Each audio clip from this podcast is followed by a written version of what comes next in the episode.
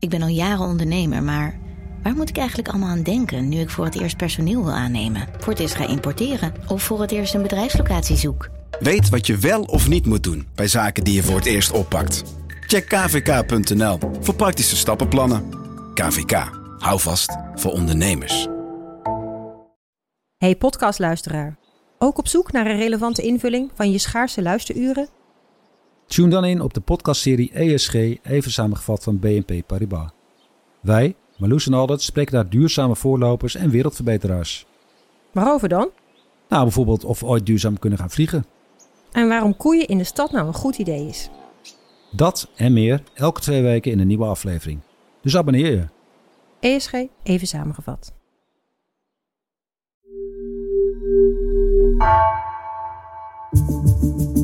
Vanaf de redactie van NRC het verhaal van vandaag. Mijn naam is Thomas Ruip.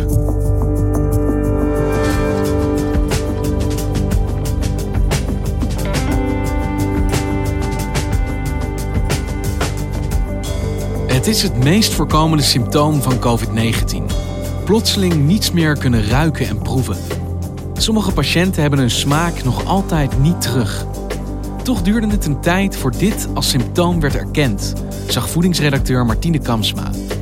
Hoe komt het dat corona je smaak aanvalt?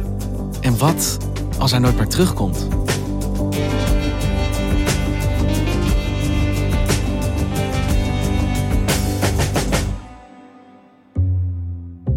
Esther Etterman heeft een kookstudio in Amsterdam. Heel leuk winkeltje met daarboven een, een, keuken waar je met mensen kunt eten en proeven. Dit is de vegetarische kookstudio. Ik uh, geef hier uh, kookworkshops en kookles. De workshops probeer ik heel veel inhoud aan mensen mee te geven. Ze heel veel te leren over uh, vegetarisch koken. Ze maakt kosher vegetarisch eten. Heel lekker. Allemaal varianten, een beetje ottolenghi-achtig eten. Allemaal heerlijke smaken met kruiden. En dit is uh, pinda- en groentesoep. Ik maak mijn pindasoep niet met pindakaas, maar gewoon met pinda's. Dus die rooster ik eerst dan met heel veel groenten eroverheen. Ik heb zelf, maak, maak zelf bouillon, bouillonpoeder. Heerlijke hummus, fantastische auberginegerechten. Ken je die rokerige smaak van aubergine? Ja, ik krijg nu al honger. En mensen komen halen, lekker soepje halen met een pita of een salade begin april ging ze toen de lockdown inging in een, uh, een zorgcentrum werken waar heel veel mensen ziek werden toen, oude mensen. Zij ging werken in een uh, verzorgingstehuis? Ja. Zij deed dat omdat haar winkel dicht was. Dus ze ging even daar werken, want ze heeft een achtergrond in de verpleging. Al mijn vrienden die uit de verpleging kwamen, waren alweer terug naar het ziekenhuis. Dus ben ik gaan rondbellen en toen kon ik terecht. Heel snel. Dus een week gehuild, een week paniek. Ja, en toen, toen aan de slag. Ze ging daar aan het werk en ze merkte ineens ik voel me niet lekker, ik ruik niks meer en ik proef niks meer. Toen was ik bij een meneer een luier aan het verschonen. En dat is normaal, uh, ja, daar kan ik wel tegen. Dat is niet, maar dat is nou niet echt dat ik daar heel vrolijk uh, vandoor ga lopen ruiken. En opeens rook ik niets meer. En eigenlijk binnen een uur daarna ben ik gewoon echt ziek geworden. Was ik gewoon, dit was echt het begin dat ik dacht, oh, ze kwam thuis, ze proefde niks meer, ze rook niks meer. En dan ga je aan gekke dingen ruiken en gekke dingen proberen te proeven. En dan, het was er helemaal niet. Niks. Niks. Het enige wat ze nog proefde waren de sapjes die haar man voor haar klaarmaakte met uh, gember en uh, citroen en limoen en rode peper. En ze proefde eigenlijk alleen de gember en de rode peper. Want dat zijn prikkelingen die losstaan van smaak en van geur. En dat was het enige wat nog overbleef. Die prikkeling in haar keel, dat vond ze fijn dat ze dat nog merkte. Want alle geur, alle smaak van alles wat ze at, was weg. Nou ja, je kunt je voorstellen als eten je beroep is, als je kookt voor je werk en je kunt niet meer op je geur en je smaak vertrouwen, dan weet je eigenlijk niet wat je klaarmaakt voor anderen en voor jezelf. Alles wat ik doe, dat is ook wat ik hier vertel mensen. Leer koken met, met smaak.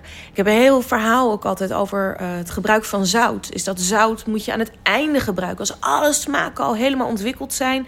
Dan denk je, oh, het is nu lekker, maar ik heb die final oemf nodig. Dan is het tijd voor iets mooi zout. En anders dan maak je alle smaak kapot. Ja, en het ergste was, ze was eigenlijk alweer aan de beterende hand, maar haar geur en haar smaak bleven weg. En ze wist gewoon niet wanneer dat weer terug zou komen. Ja, ik was als de dood, want mijn bedrijf was dicht. Ik had geen smaak, ik had, ik had geen reuk, ik had geen zin om te koken en ik had geen zin om te eten. Nou, het was echt dat ik dacht, nou, dit, dit is het dus. Ik was onwijs in paniek. Kan ze ooit nog proeven? Zou ze ooit nog kunnen proeven? Hey, en Martine, zij voelt zich niet goed en ze verliest haar smaak. Dit is natuurlijk corona. Nou ja, dat weten we nu. Maar in het begin leek het eigenlijk heel erg op een gewone verkoudheid of een gewoon griepje. Dus er was eigenlijk heel weinig aandacht voor dit symptoom. Je hoorde wel eens van mensen dat ze ineens hun reuk of hun smaak kwijt waren. Maar de focus lag daar nog helemaal niet op. We waren bezig met dat mensen doodgingen. Uh, de IC's liepen vol. Toen haar dit overkwam, was niet voor iedereen meteen duidelijk: dit is een gevolg van corona. Dit hoort bij elkaar. Nou, toen kwamen die signalen wel al binnen. You've got fever, you've got cough and shortness of breath. Those are the symptoms we know about when we're talking about COVID-19. But now there's a new one to look out for. Loss of sense of smell is often an early indicator of the disease. If you notice it, they want you to be on the lookout for other symptoms as well. Half maart, toen corona naar Europa uh, kwam, toen hoorde je de eerste verhalen. Mensen kwamen bij de dokter en zeiden: Het is heel gek, ik, ik voel me niet goed en ik ruik en ik proef niks. Hello, my name is Dr. Tran.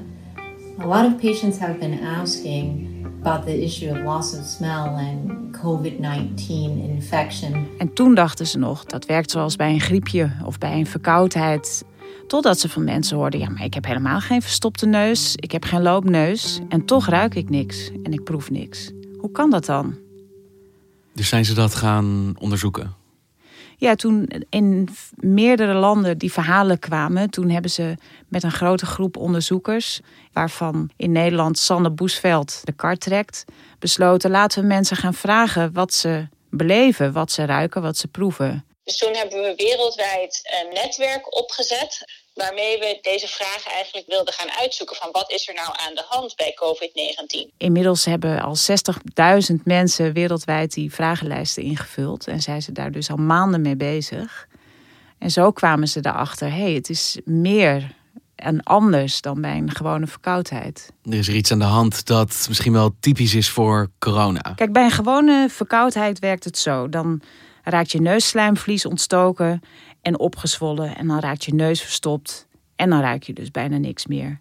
Dus het is eigenlijk de geur die je neus, die komt er niet meer doorheen. Ja, de moleculen uit, uit dingen die je ruikt, die komen gewoon niet meer bij je neusslijmvlies. Bij COVID-19 zien we eigenlijk dat dat helemaal niet samenhangt met of je wel of niet een verstopte neus hebt. Dus het, er, er lijkt een ander werkingsmechanisme achter te zitten. En heel vaak verlies je ook je smaak. Dus zoet, zout, zuur en bitter. Dat proef je bijna niet meer. En dat is wel heel typisch voor corona. Er kan niks in de weg zitten, zeg maar. Dus de moleculen kunnen je neus gewoon prima bereiken. Maar toch uh, komen ze niet aan. Ze landen niet, je proeft het niet. Nee, en nog sterker. Ook verlies van andere prikkelende sensaties, zoals um, van chilipepers of als je gember eet, dat, dat prikkelende gevoel daarvan, of bij mosterd. Dus het, het is een, een meervoudig probleem eigenlijk en het lijkt een ander werkingsmechanisme te hebben. Wij denken altijd dat het één zintuig is, maar wetenschappers onderscheiden eigenlijk drie zintuigen waarmee je proeft. Het gebeurt in je neus, het gebeurt in je mond en het gebeurt met die prikkelingen, die eigenlijk meer op pijnsensaties lijken, of daarmee verwant zijn. Van gember, van rode peper, van koolzuur. Dat samen, die drie uh, dingen samen maken wat je proeft. En dat kun je bij jezelf testen, of het nou je neus is of je mond. Uh, je hebt van die jellybeans, ken je die snoepjes? Ja, ja, ja. Van die gekleurde snoepjes en elk snoepje heeft een andere smaak. Maar het is eigenlijk puur suiker hè, wat erin zit. Als je je neus dichtknijpt en je doet zo'n snoepje in je mond, dan proef je alleen maar zoet en misschien zuur.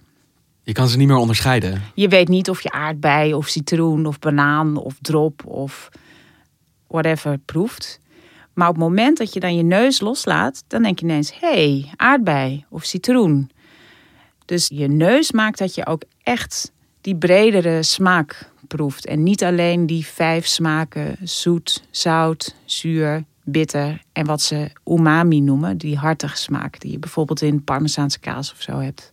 Ja, het zijn eigenlijk verschillende zintuigelijke instrumenten. Maar corona kan die dus eigenlijk alle drie wegnemen. Dus niet alleen smaak of alleen geur of alleen die prikkelingen, maar het gehele spectrum. Ja, corona kan die drie wegnemen. Maar het komt wel het meest voor dat je eerst je geur verliest en smaak en uh, die prikkeling komen daar pas achteraan. Dus geurverlies komt het vaakst voor. Ja, het is een beetje zoals Esther Erteman die niks proeft en ruikt, maar nog wel, nou ja, ik noem het maar even geniet van die shakes met rode peper en gember erin. Ja, ja dan heeft ze geluk.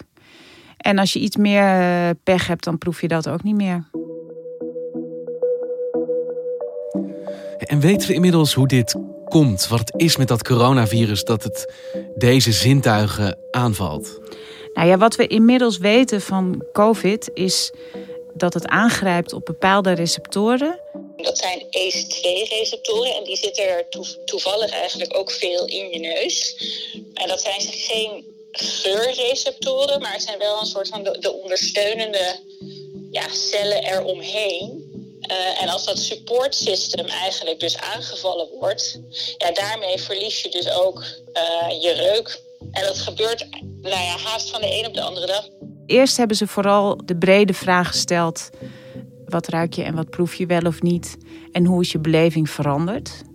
Maar gaandeweg hebben ze dat iets uh, scherper gemaakt. Dus vanaf de zomer zijn ze mensen heel specifiek dingen gaan laten ruiken en proeven.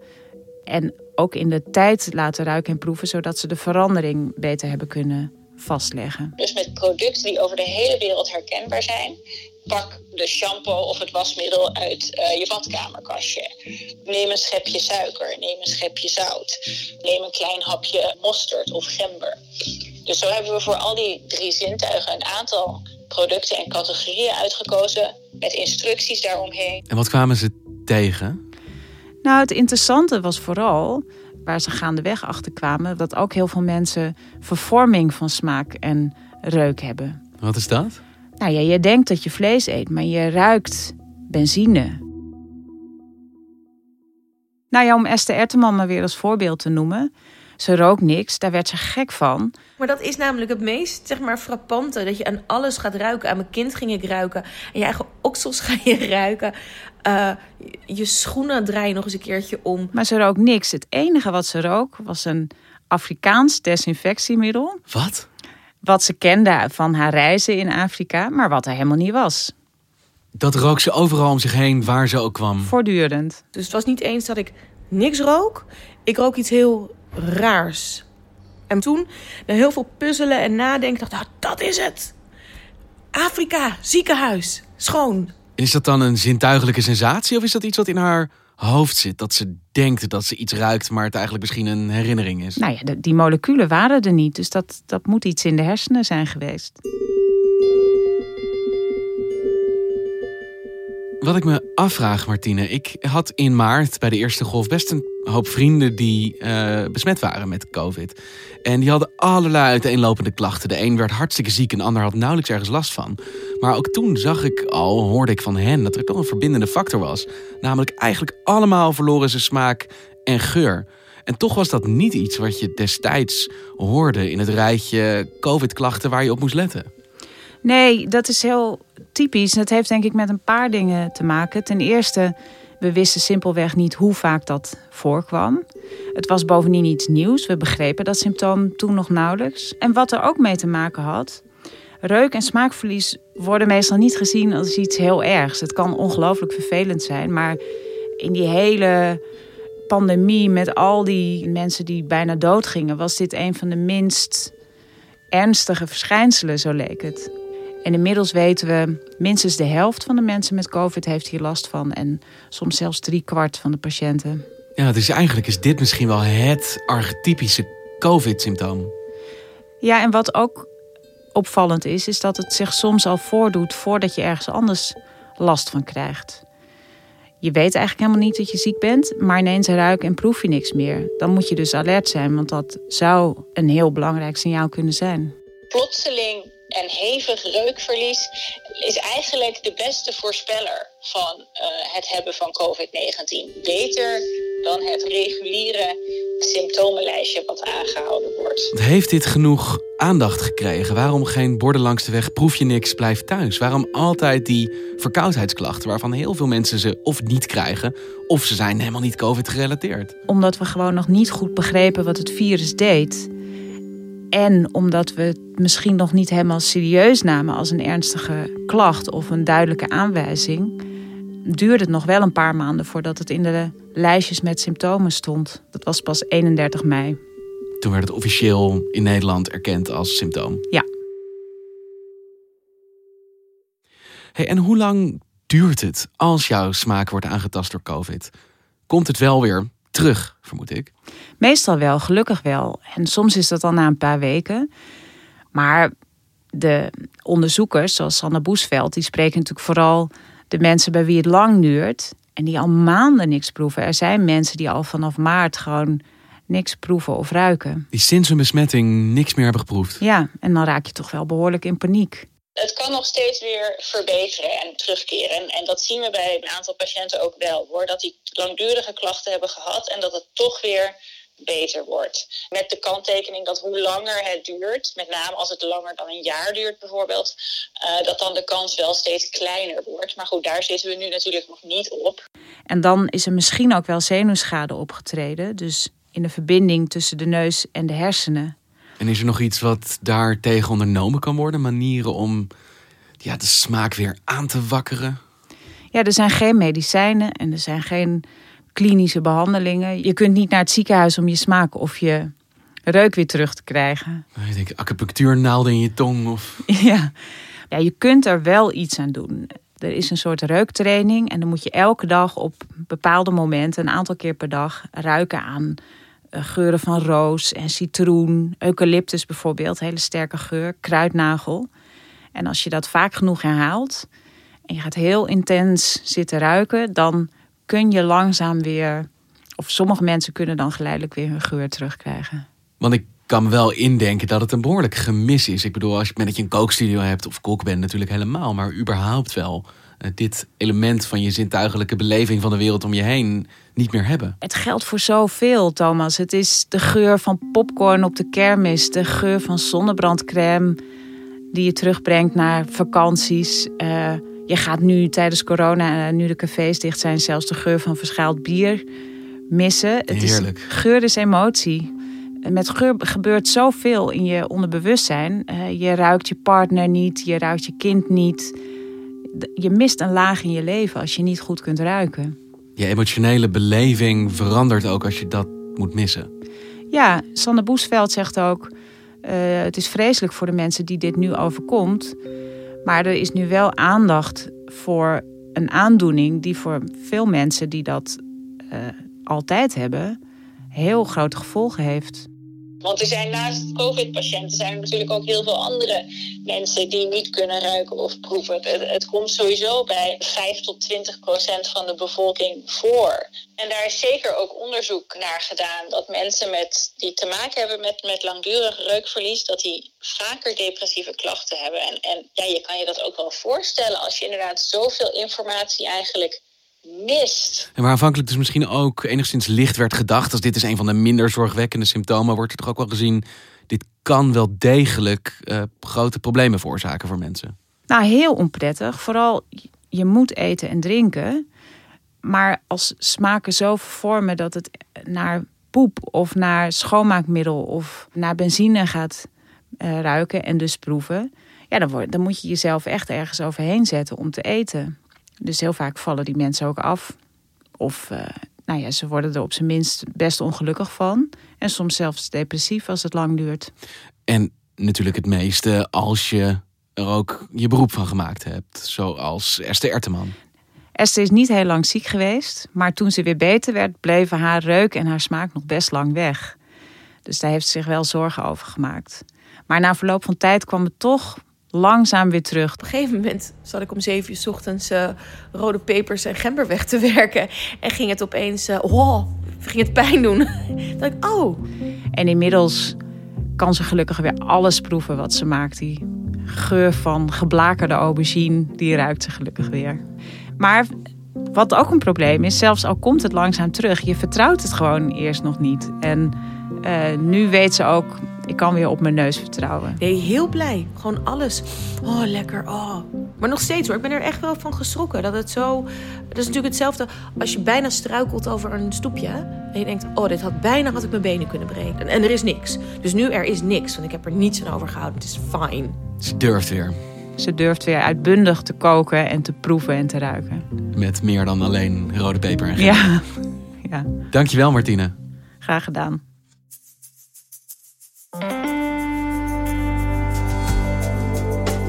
Je luisterde naar vandaag, een podcast van NRC.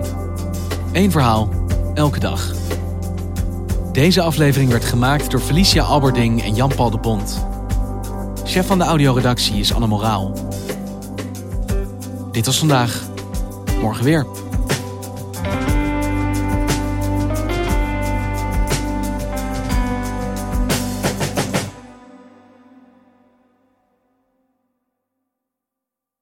Technologie lijkt tegenwoordig het antwoord op iedere uitdaging. Bij PwC zien we dit anders.